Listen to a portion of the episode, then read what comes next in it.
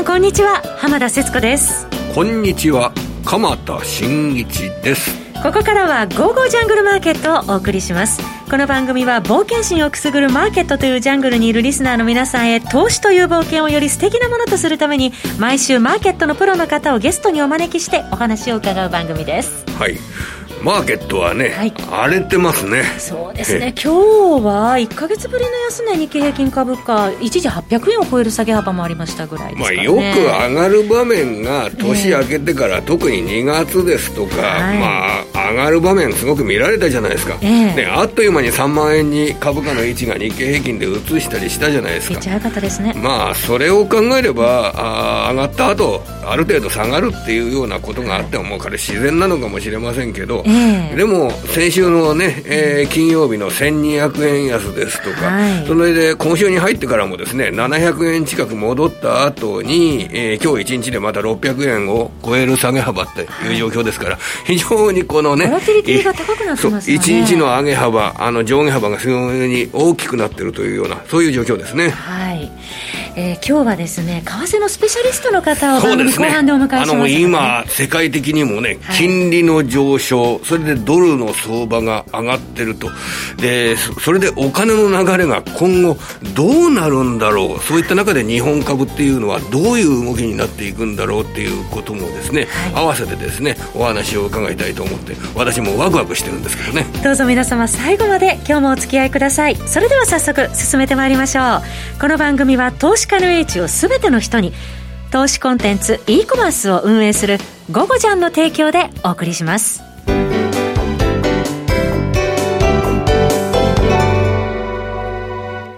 さて冒頭、鎌田さんから、はい、まあこのところ変動幅が、ね、大きくなっているという話ありましたけれども。上がってる株、上がってきた株に対しての利益確定売り圧力っていうのがすごく凄まじいですよね。はい、あの今日あたり、そう、売買代金の常連銘柄では、ソフトバンクグループにファーストリテイリングといったところが、これ、両銘柄とも5%を超える下落率ですよね。今日東証一部の値下がりランキングに両銘柄が30位以内にいたっていう、ね、そうですね、まあ、売買代金の上位にはいつも入ってくるのは当たり前なんですけど、はい、それが値下がりのランキングにも入ってくるっていう状況ですよね。はい、それから業態ととしてはですね、このソフトバンクグループですとか、ファーストリテイリングですとかとは全く違う業態なんですけれども、はい、え5713の住友金属鉱山、これ9%近い下落ですよね。そうですね。えー、下落率の今日は4、1位から4位の間にいたっていうところでした。まあ、この株なんかも1年間でね、あの、銅の相場がどんどん上がったっていうことで、はい、えー、株価が3倍近くになったという形で、えー、IT 株ではないんですけれども、やはり上がった株に対しての利益確定売り圧力が非常に強くなっているということがわかるかと思います。一時10%安までありましたからね。要は、これ、えー、投資家、世界に、まあ、投資家っていっぱいいるわけじゃないですか。はい、で株を買ってきた投資家、株の組み入れを増やす投資家、そのあたりがこの1年間、ガンガン増えるというような状況の中で世界の株価は上がってきたっていうのが、ここまでの動きなんですけれども、はい、今、そのお金の流れの変化ですとか、まあ、アメリカの10年債の金利が、はい、えー、先週あたりだとですね、10年債の金利が1.6%を超えるような場面もあったっていうことで、じゃあ、この価格が下がっている債券、利回りの上がってきた債券で運用しても別に、えー、ここからだったら少し債券の比率を増やしてもいいんじゃないかっていうような形で、まあ、株式のウエイトを減らして債券を購入するような投資家が、これから増えてくるのではないかという意識のもとで、まあ、先取って株式を売却するとかね、はい、特にそうすると利益が出てる株式の売却という形になるんですけれども、そういった動きは、やはりところどころで見られてるっていう状況ですよね。そうですね。相場が上昇すれば売って、下がれば買うっていう、まあ、逆張りの傾向も見られますね。それ、下がったところで買いたいっていうような投資家なども、もちろんこれいらっしゃるわけで、はい、で、えー、ここで僕が今、あの、株式市場を見る上で、一つ、こうなるんじゃないかなと思ってるのは、ええ金融相場の一番美味しいところは終わったんじゃないか。というふうに思ってます。はい、まだ、あの、ね、えー、ああの、世界的に中央銀行は量的緩和を続けてますけれども、うん、えー、どちらかといえばこれから量的緩和はどこかでやめる必要性が出てくるということを意識した金融政策の舵取りに変わってくるんじゃないのかなと。で、あの、少なくとも株式市場においては、はい、えー、まだまだ金融緩和が続くから、金融相場だというような形で、高い PR に株を買い上げていくっていうような展開、これはもうひとまず終わったんじゃないか。うん、つまり今の日経平均の予想 PER っていうのが大体これ22倍ぐらいの水準になってますけれどもね。はい、あの、これが、あの、利益が変わらずに、利益の見通しが変わらずに22倍の PER が25倍に再び上がっていって株価が上がるとか、そういうことは僕自身は描かない方が無難かなと思ってます。はい、つまり、例えば数字で言っちゃえば一番わかりやすいんですが、1350円の日経平均の一株利益で、はい、そして、えー、予想 PER22 倍っていう計算をすると、大体3万円弱というような数字になります。はい、で、そういった株価に対して、PER が25倍に増えていって株価が3万円をどんどん超えていくっていう相場はない。うんえー、これから利益の方の1350円が1500円になって1600円になってっていうような状況の中で、えー、例えば PER が、えー、20倍に評価されて、えー、1600円の一株利益に対して予想 PER20 倍で日経平均3万2000円ですとかね。これ結局、後に、後で計算したものの結果論になるわけですけれども、はい、そういったような形での PER の上昇昇を伴った株価の上昇ではなくて、後で見てみれば、利益の拡大が株価の上昇をもたらしたんだねというような、そういった観点で、えー、株価を捉えるような動きになってくるんじゃないのかなというふうに考えてます。なるほど。節目の変化みたいなところ、そう。だから株価の距離を決めるのは、これからの株価の距離を決めるのは、今、あの、財政の拡大っていったものを大きくやって、はい、それでコロナワクチンの接種などが行われるように、はい、世界的に行われるようになって、はい、そうすると、人々が今年の夏あたりですね、アメリカだとかなり消費が伸びる可能性が出てくるんですよね。アメリカにおいて今年の夏の前年と比べた、あの、消費の増加ですとか、人々の活動ですとかっていったものが、ものすごく活発になってきて、それでアメリカの経済が、あの GDP が伸びるっていう状況の中で、そのアメリカの需要拡大を捉えるような会社の利益が、今年の7、9月期あたりに大きく伸びる。というようなことで、業績が拡大するような、あ企業をの株価が上がっていくですとかね。そういうような形で、えー、株式市場、世界の株式市場を見たらどうかなと思ってます。実際、そのアメリカの話ありましたけど、アメリカの景気の回復というところが、数字にも見られてる、そうですね、あの需要自体はやっぱり1月の小売売上高なんかがすごく強かったですからね、はい。はい、このあたりを意識すると、来週発表されるあの2月の小売売上高が、はさらに1月に続いて、えー、これ、前月比っていう、季節調整をして前月比っていうのが、あのあまり数字として信じられないっていう人もいるかもしれませんけど、その1月と比べて季節調整済みの2月の、えー、小売売上高っていうのが、まだ伸びるというようなことになれば、まあ、アメリカの景気がすごく強いというような、そういう言い方になってきますからね。その、キーワードは僕やっぱりアメリカだと思います。はい、あの、景気を、世界の景気を牽引したのは、昨年は中国だったんですよ。はい、でも中国の PMI ですとかが、あの、2月の末に発表されたデータですとか、中国の PMI は製造業も非製造業も3ヶ月連続で落ちてきてるんですよ。はい、やっぱり今年はアメリカじゃないのかなと思ってるんですけれどもね、ここでやっぱりね、アメリカに詳しい、ええ、あのゴールドマン・サックスでお仕事をしていたあの方にですね、はい、私の仮説が、えー、合ってるのかどうか、ぜひ、叱っていただきたいなと思っております。そのあたりからでは伺っていきましょうか。はい、ではゲストの方をお迎えします。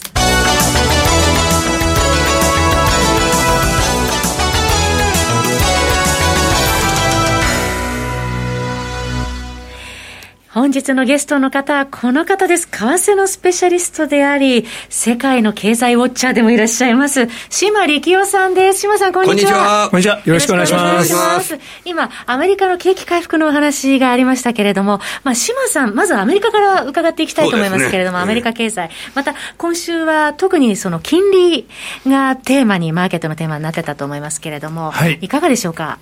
えっ、とですね、アメリカ経済は、はい、鎌田さんがおっしゃられるように、ねすごくいいと思います。うん、すごくいいと。ええ、で、これから先、どんどんどんどん良くなる一方なので、はい、まああのー、いろんな金融機関がですね、ええ、アメリカの成長率、どんどんあの情報に、えー、修正してきますよね。はい、で最初は5%ぐらいだったのが6%台になって、今は7%ですかね、2021年の成長率、7%前後のところで、えー、揃ってきてますね。ものすごい数字です。まあ、昨年がこの落ちるということを踏まえても、やっぱりそれでかいですよね。だ中国が昨年の落ちた反動で捉えて8%ぐらいっていう形で見てるそうですから、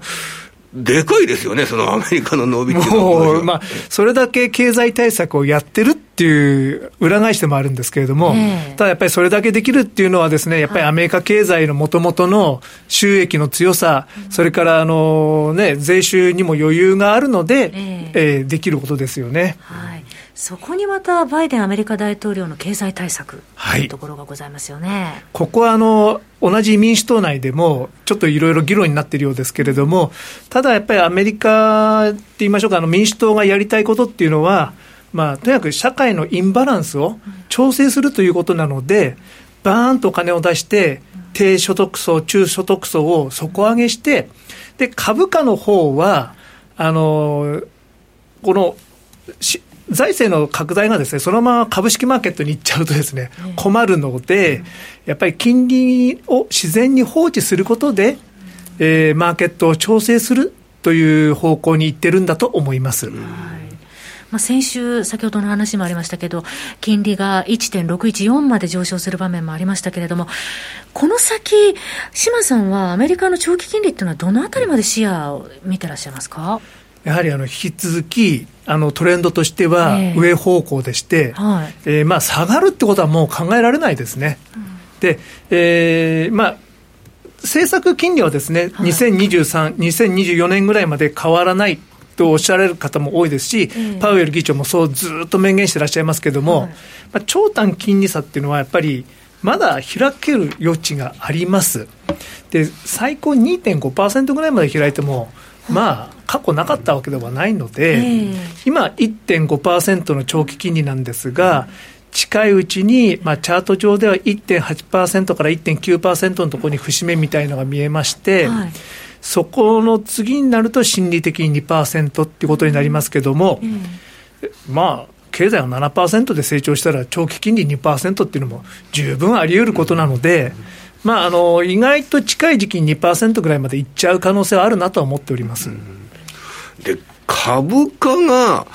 長期金利を警戒するとか気にするとかっていうような、そういう説明なんかがよくマーケットでされることがありますよね。はい、あのあたりの解説ですとかっていうのを、島さん、どういうふうに見てらっしゃいますかね？株価と金利の関係というふうに見るとですね、これ。え、えー、っとですね、あの通常の株ですと、まあ、あの景気が良くなると、企業収益も高まるわけですよね、ですから金利が上がったとしても、それはあの経済が強くなっていくから、企業収益も上がっていくから、あの本当は、まあ、最初はショックで落ちても関係ないんだっておっしゃられる人もいますが、それはその通りだと思います。過去ですね、やっぱり金あの経済が上がっていくところはですね、金利が上がっていっても、株価も上がっていきました。ただ今回の相場を引っ張ってるのが IT 株なんですね。はい、IT 系の株はあの手前の収益は大したことなくても、まあ、非常に高い成長率を示してますんで、まあ20%、30%のペースで年間、これから先、こうどんどん成長していくと。そうなってきますと、将来の利益を現在価値に置き換えるときに、金利を使うんですね。そうすると、あの金利が低いと、あのなんていうんですかね、今の価値は企業価値は低すぎるっていうふうに計算ができちゃうんですよ。はい、ですから、あの、全然儲けのない会社でも、すごい高い株価になるんですね。バリュエーションとして。けれども、その基本となる金利が上がってきますと、あの、今のバリュエーションは維持できない。ということになりまして、こういうあの、今収益はないけれども、将来見込まれてて、っていうようなファンシーな株、えー、えー、流流行に乗ってるような株っていうのは、ちょっと厳しくなると思いますあ成長株は。成長株は。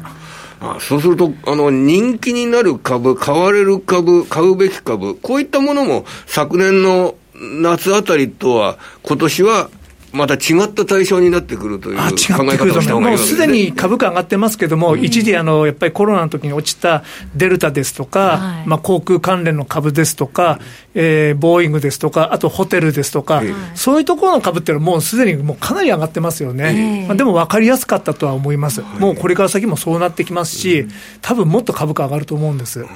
ただ、IT 関連の株はこれから先は厳しい、まあ、やっぱりいつまでも Zoom で授業なんかやってられないよねっていう本音が出てくると思いますんで、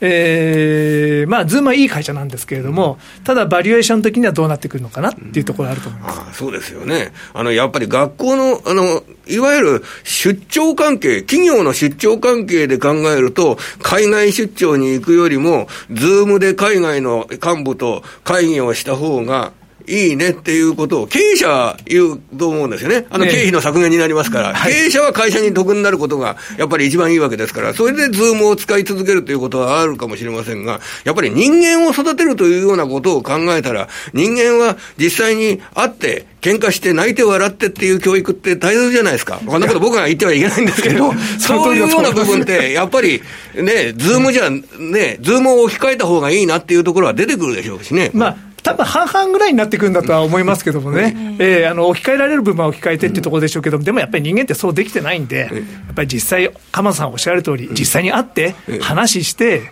感情をぶつけ合って成長するものですからね。それで、あの、先ほどのお話の、あの、バイデン政策で、米国のインバランスを修正するっていうような観点における、その財政政策っていったお話あったんですけれども、その財政政策を見るにあたって、今からちょっと先の話かもしれませんが、大金持ちからお金をいただいて、インバランスを修正するというような、そういった税制関係に話が入っていった場合に、入っていくっていうことは、これ、とまず最初にあり得るんでしょうかね、これ。あり得ると思います、うん、ええ、やると言ってますんで。ええ、その場合、マーケット、株式市場全体というのは、えそれにもあの耐えられると考えていいでしょうかね、これ。あの今言わされている、例えば法人税率の引き上げなんですけれども、まあ、以前は36%だったのが21%になりましたと。でもそれ半分戻しましょうよ。ですから27%ぐらいにっていう話なんですけども、はい、まあ、元から考えれば法人税下がってますし、はい、まあ、それも25とかですね、もうちょっと手加減した数字になるんじゃないかとも一部では言われております。また、あの、引き上げられるのは今ではないですし、はい、もっとあの経済がちゃんとしたときにですね、あと、それからあの株式譲渡、はい、駅課税、これも、まあ、あのイエレン財務長官、やるとおっしゃってましたんで、うん、イエレンさんがやるって言ったら、やるんじゃないかな、いつかはと思います、そうするとまあ株価にはマイナスなんですが、まあ、それでもアメリカ経済強いですし、株価もある程度のところで踏ん張るんじゃないかなと思っております。うんしばらくはそのマーケット、バランスを修正していく流れになっていくっていうところなんですね。はいえそして為替なんですけれども、島さん、久しぶりに今週は1ドル107円台、ドル円ですが、入ってまいりました。えこれ、強いですね、えー、えー、あの当初の予定って言いましょう、見通しと違ってきてると思うんですね。やはりアメリカ経済の回復が強いこと、で、そう、やっぱりアメリカの金利がですね、思ったよりも速いペースで上昇しているということが背景にはあると思います。はいはい、で、この傾向は多分もうちょっと続くんじゃないかなと思いますね。110円ぐらいは意外と近かったりするかなと。110円が。はい。これはドル高なんでしょうかね。これで、一方で、円安の面も、あの、他の通貨を見てもありますよね。これ、どういうことを材料に、これからの通貨の取引っていうのは行われていくというふうに考えればいいのか、その、なんて言います土台の部分などを教えていただければと思うんですけれども、通貨取引の。これ、ドル高かドル安かって言われると、例えば今、ユーロドルなんかはですね、気迷い的な動きしてるんですね。はい、まあ、これから財政、アメリカでドーンと出すんで、もしかしたらインフレになるかもしれない。大量に社会に供給されたお金が外に回るっていうことで、ドル安になるんじゃないかっていう、そういう恐怖、考え方が一つあります。ただもう一つはですね、やっぱり金利が上がるんですから、ドルにもやっぱりお金が集まるんじゃないか、そういう考え方もあって、今、ドルに対する考え方、拮抗してると思います。難しいところ、ね、難しいところなんですね。ちょっと僕も迷っております。ただ、ドル円に関して言えば、はい、明らかにアメリカが良くて、アメリカの金利が上がって、経済も良くて、あのもう選択肢は一つしかないんですよ、もう、日本にお金を置いといても、もうしょうがないですから、ですから、このドル高円安っていうのは、あのまだ続くと思います。えドル高円安っていうことを続くというふうに考えると、これ、日本の通貨取引を活発にやってる方にとってみると、結構いい市場って言えるんですか、これは。あの特にあの円が売られる方が FX 投資家にとってはいい指標とか、そういうことはあまりないわけでしょうかね、これまあ、あの為替やってる人は、あまり、なんですか、株ですとやっぱりどうしても皆さん、ロングでって、ショートで取る人が少ないっていうのがあるかもしれないですが、為替の場合はかなり比率は変わってくるとは思います。でもそれでもやっぱり円を売って何かを買うっていうところが、個人投資家の方々の大方の考え方だと思いますんで、円安相場の方が皆さんやりやすいんじゃないですかね。うん、あのその他の他の通貨も含めて、今一番トレンドが出てやりやすい通貨って言ったら、どのあたりになるんでしょうか？いや意外とドル円と、あともう一つ弱くなってる通貨っていうのが、はい、スイスフランなんですね。スイスフラン。えこれまで、えー、まあ、セーフヘイブンって言いましょうか、はい、何か経済危機があったときに上昇する通貨っていうと、はい、円とスイスフランだったんですね。この2つの通貨、今弱くなっております。特にスイスフランは、えー、えー、まあ、ワクチン接種で世の中安定してきたっていうのと、えーイタリアにドラギ首相が誕生したということで、はい、ちょっとイタリアに安心感があるんですね。で、スイスとイタリアって、まあ、お隣同士なんですけども、意外とですね、このイタリアってもう貧富の差があって、お金持ちすぐあのスイスにお金を移しちゃうんですよ。はい、それお金がちょっと戻ってきてるんですね、きっと。それで動か動き出してきている、えー、ドラギさんを見て安心してるの、金持ちが。っていうところがあると思います。このスイス安っていうのは意外と続くと思います。これも。今、ふと思ったんですけど、そう、島さんにこれ聞きたいなと思ってたんですよ。あの、今度お会いした時に。イエレン財務大臣、ドラギイタリア首相、何か意味してますかね、これ。世の中の リーダー、政治的リーダーに、金融のリーダーが求められてるとか、それが一体世界で何を意味してるのかっていうことを、島さんに伺いたいなと思ってたんですが、たまたまですかね、これは。いや、多分たまたまだと思うんですけれども、イタリアやっぱりちょっと人材的に、ちょっとまあ僕もイタリアのこと詳しくないですけれども、やっぱり世の中にリスペクトされてるイタリア人っていうのは誰がいるかって、やっぱりどうしてもドラギさんになっちゃう。で、そのバラバラな政治をまとめる人ということで出てきたんだと思うんですが、で、まあ、あの、イエレンさんの場合は、あの、その財務長官誰にするかということで、たまたま、あの、本当は FRB のね、議長ずっと続けてらっしゃる予定だったのが、トランプさんに追い出されたと、でもトランプさんが負けて、イエレンさんが帰ってきたと、そういうあの政治的な思惑っていうのは、やっぱり大きいと思いますんで、まあ、たまたまなんだとは思うんですが、でも、いいな、なんかどの、なんていうんですか、どどちらもいい、まあ、あの配置だなと思います。これでね、あの全くのえー、まあ、言わない方がいいや。日本の方でもそれ今僕応用しようかと思ったんだけど、あまりにもちょっと、あの喋、ー、ない方がいいなと思って、ちょっと事情します。はい、もう一つ伺いたいのが、まあ、このところ商品相場が上昇してきたっていうところで、5ドルの動きもかなり顕著に出てきていた場面がありましたけれども、はい、それに関してはどうでしょうかね？でもオーストラリアはこれから先いいと思います。あの、商品市況、まあ、景気が良くなっていい部分もあるんですが、えーもう一つの長期的なテーマとして、はい、やはり環境シフト。これから進みますんで、はい、まあ、あの、これまでの原油とか、そういう炭素を出す、二酸化炭素を出すエネルギー源から維持可能なエネルギー源に変わりますよね。太陽光ですとか風ですとか、それを一旦水素に貯めてとかっていう方向にシフトすると、どうしてもあのこれまであのこれから先、銀ですとか、プラチナですとか、えー、コバルト、それからリチウムイオンも、まあ、今まで以上にすごい重要になるでしょうし、まあ、あのそういった貴金属への需要が変わってくると思います。ですから、そういう意味では、オーストラリアもいいんじゃないかなと思います。株でいうと、このテスラの株なんかについては、あの、かなり、去年は大きな話題、まあ今年についても引き続き、あの、関心を集めてますけれども、えこれは、もう、どう、どういうふうに捉えればいいでしょうかね。あの、これから鑑賞用としても楽しめ、楽しむようなものなのか、それとも、えー、ちょっと、あの、人々の反省が株価面に反映されていくのかというと、どんなふうに考えればいいでしょうかね。まず、テスラっていう会社がどうかっていうとですね、まあ、いい会社だとは思うんですけれども、やっぱりあのー電気自動車って参入が容易で、はい、あのこれから先、いろんな会社が入ってくるんですね、でアップルも参入表明しましたけども、なぜアップルが入るかっていうと、テスラなんか簡単にひねり潰せれると 思ってるから入ってくるんじゃないですかね、テスラ買ってる人はですね、テスラがまあ300兆円企業になると思ってるんですよ、やっぱり ARK Investment もですね、キャシー・ウッドさんが言うように、すごい会社になると。でも、テスラのあの研究開発費ってたった1500億なんですよ。それで、あの、 GAFAM、アップルなんかのですね、すごい資金を持ってる企業に対抗できるかっていうと、僕は疑問です。えー、簡単にひねり潰される可能性があるんで、まあ、普通の会社になっちゃうんじゃないですかね、将来的には。ええーまあ、本当にいっぱいかいいろんな会社入ってくるんで、すごい競争になると思います。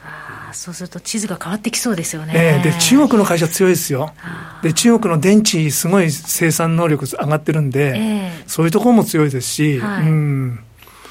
まあ、今日はね、あのー、日本の、あのー、投資家に向けての、これ、はい、えー、仕事をいつもしてるんですけれどもね、やっぱり世界、グローバルに物事を見ながら考える時代に本当になってるってことでしょうね。うんすごい時代にどんどんなっていくなと、ね、やっぱりテクノロジー持ってるとかどんどん引っ張っていくんで、えー、やっぱりアメリカかなとは思います。はい、そこは鎌田さんがね、今、中国からアメリカに目を向けていくっていうようなあの、まあ、タイミング的な話ですよね、えー、あの。中国の経済もこれからすごく重要ですよ。はい、アメリカもものすごく重要ですよ。えー、で、ただ勢いだとかタイミングを考えた場合、えー、株式投資の対象としては、えー、米国の需要の拡大に乗るような株の方が、はい、えー、足元の収益が良くなってくるっていうことなんでしょうね。今日もね、グローバルなお話たくさん伺いましたけれども、さて、島さん、FX プレミアムビデオスクールを午後じゃんで展開されてますよね。はい。はい、まあ、初心者の方に向けて分かりやすく解説されているという、ね、はい、これから力入れていきたいと思います。えー、その島さんの FX プレミアムビデオスクール生涯役立つ分析力というコンテンツを始めまして、午後じゃんは、えー、ツール、そして電子書籍、自動売買ソフトなど、実に2万6000アイテムが集っております。ぜひ皆さんお気軽に、えー、お気に入りを午後じゃんで見つけてください。またあなたのとっておきのスキルコンテンツのご出品も午後じゃんではお待ちしておりますので、ぜひご検討ください。えー、今日のゲストは月初はこの方。えー、為替のスペシャリスト、そしてグローバルに、えー、経済を見てらっしゃいます、島力夫さんでした。島さん、貴重なお話どうもありがとうございました。ありがとうございました。まあ、いろいろと日本にいながらね、世界各国を志麻さんのお話を聞いてると、旅をして得をしたような気持ちになりますね。そうですね。やはりこれからはちょっとやっぱり世界的に全部を見ながら投資をするっていうことが重要になってきそうですね。まあ、日本の場合は海外で上げる企業の収益が大きいですからね。そうですね。熊田さん、今週もどうもありがとうございました。こちらこそありがとうございました。来週も素敵なゲストの方をお招きしてお話を伺います。どうぞ皆様お楽しみに。また来週。この番組は投資家の位置を全ての人に投資コンテンツ e コマースを運営する「ゴゴジャン」の提供でお送りしました。